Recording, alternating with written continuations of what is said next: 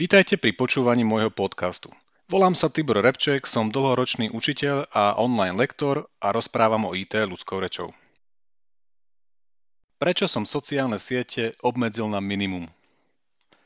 Nedávno som písal o tom, ako skrotiť Facebook na mobile, stanovil som si teda ako a teraz vysvetlím prečo.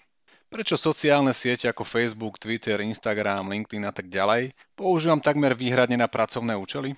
Na začiatku bol zlý pocit, že mi všetky tie sociálne siete už vlastne takmer nič nedávajú. Hlavne mi berú čas a energiu. Presnejšie, nechám si brať čas a energiu.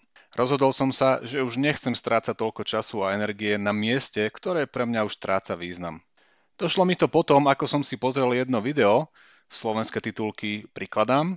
Brian Lunduk, tester, vývojár, autor odborných textov a rečník, to presne trafil. Niektoré jeho argumenty mi hovorili z duše. Presne to som cítil, len som to ešte nevedel povedať. Odporúčam vám nájsť si tú polhodinku a pozrieť si celé video so slovenskými titulkami, odkaz z článku. Čo sa v ňom dozviete a čo mňa najviac oslovilo, som pre vás písal aspoň skratke. Vždy a všade. Počítačový svet bol vytvorený na základe reálneho sveta. Pracovná plocha na monitore počítača imituje pracovnú plochu na reálnom stole. Súbor je zase niečo ako papier zakladači. A takto by sme mohli pokračovať. Koncept sociálnych sietí je však postavený tak, že s reálnym svetom má iba málo spoločného. Veď kde v reálnom svete sa nachádza miesto, na ktorom vás hoci kedy a hoci kto kontaktuje? V reálnom svete sa predsa môžete zavrieť do izby, vypnúť mobil a máte svoj kľud. Na sociálnej sieti toto nie je možné, teda pokiaľ sociálne siete neskrotíte, ako som písal v inom článku. Príliš veľa ľudí, Jeden z dôvodov, prečo sociálne siete robia ľudí nešťastnými, je vysoký počet používateľov. Nikdy predtým sme nekomunikovali s toľkými ľuďmi naraz. Náš mozog reaguje veľmi zle a už po krátkom čase používania sociálnych sietí začíname byť nešťastní. Nezvládame totiž viesť zmysluplnú konverzáciu s toľkými ľuďmi naraz. Štúdie to znova a znova potvrdzujú. V histórii ľudstva prvýkrát má možnosť doslova ktokoľvek osloviť obrovskú masu ľudí práve cez sociálne siete. To je samo o sebe zaujímavý fakt, ktorý sa dá využiť na zrealizovanie množstva výborných nápadov. Na druhej strane je to ale zneužiteľné na šírenie škodlivých bludov a klamstiev, odkaz článku, ktoré môžu mať nepekný dopad na celé štáty. Aj na Slovensku s tým máme vážny problém. Opäť link v článku. Ťažká závislosť.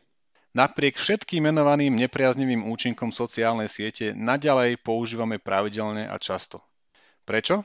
Pretože sociálne siete sú vytvorené tak, aby boli čo najviac návykové.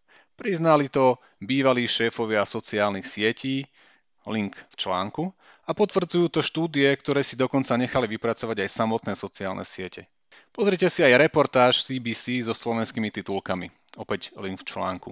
Za posledný mesiac som si skontroloval, čo všetko som na Facebooku lajkoval, komentoval a zdieľal. Čo som zistil? Väčšina položiek nemala žiadny pozitívny dopad na môj život. Tak prečo som tomu venoval pozornosť za čas? Zo zvyku. Vytvoril som si návyk. To je všetko. Problematická anonymita. Na sociálnych sieťach sa môžeme skryť za vymyslenú identitu. Môže sa nám zdať, že ak sme neuviedli práve meno a fotku, tak sme nedostihnutelní a nemusíme myslieť na následky svojho konania. Koľko nenávisných komentárov ste čítali vo veľkej diskusii pod akýmkoľvek statusom? A čo myslíte? Keby to tí hejteri mali povedať priamo do očí, povedali by to? Povedz mi to do očí, to je kampaň, ktorá prebehla na YouTube a 4 videjka, krátke videjka pridávam aj do môjho článku. Ukazuje sa, že vo väčšine prípadoch je anonymita na internete škodlivá. Málo kedy sa za ňu naozaj potrebujeme skrývať z rozumného dôvodu. Nie všetci sme totiž informátori a investigatívni novinári, ktorí zverejňujú životu nebezpečné informácie. Takže? Nechcem tvrdiť, že sociálne siete sú iba zlé a musíme ich okamžite prestať používať. To určite nie. Ale rozhodne je podľa mňa jasné, že negatívny dopad je oveľa väčší ako ten pozitívny. V mojom prípade teda určite. No a štúdia a prieskumy ukazujú, že veľa ľudí to má podobne. Opäť link v článku. Myslím, že pri najmenšom môžeme skúsiť obmedziť sociálne siete na nevyhnutné minimum. Povedzme iba na komunikáciu so spolupracovníkmi.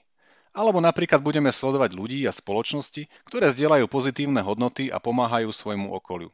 A vôbec nemusíme sledovať komunikáciu, ktorá nastane pod ich statusmi. Takto si dokážeme naordinovať pozitívny príklad, ktorý nás vychováva k dobrému správaniu na sociálnych sieťach a ostatnom online prostredí. Po mesiaci obmedzeného používania sociálnych sietí si každý sám za seba môže zhodnotiť, či sa cíti šťastnejšie, či sa viac venuje sebe a ľuďom vo svojom okolí, či lepšie spáva, či sa dokáže lepšie sústrediť, či sa viac usmieva. Pokojne aj v komentári pod týmto článkom. Ďakujem. Vypočujte si aj ostatné príspevky tohto podcastu na adrese tiborepcek.com lomka podcast. Prajem vám pekný deň.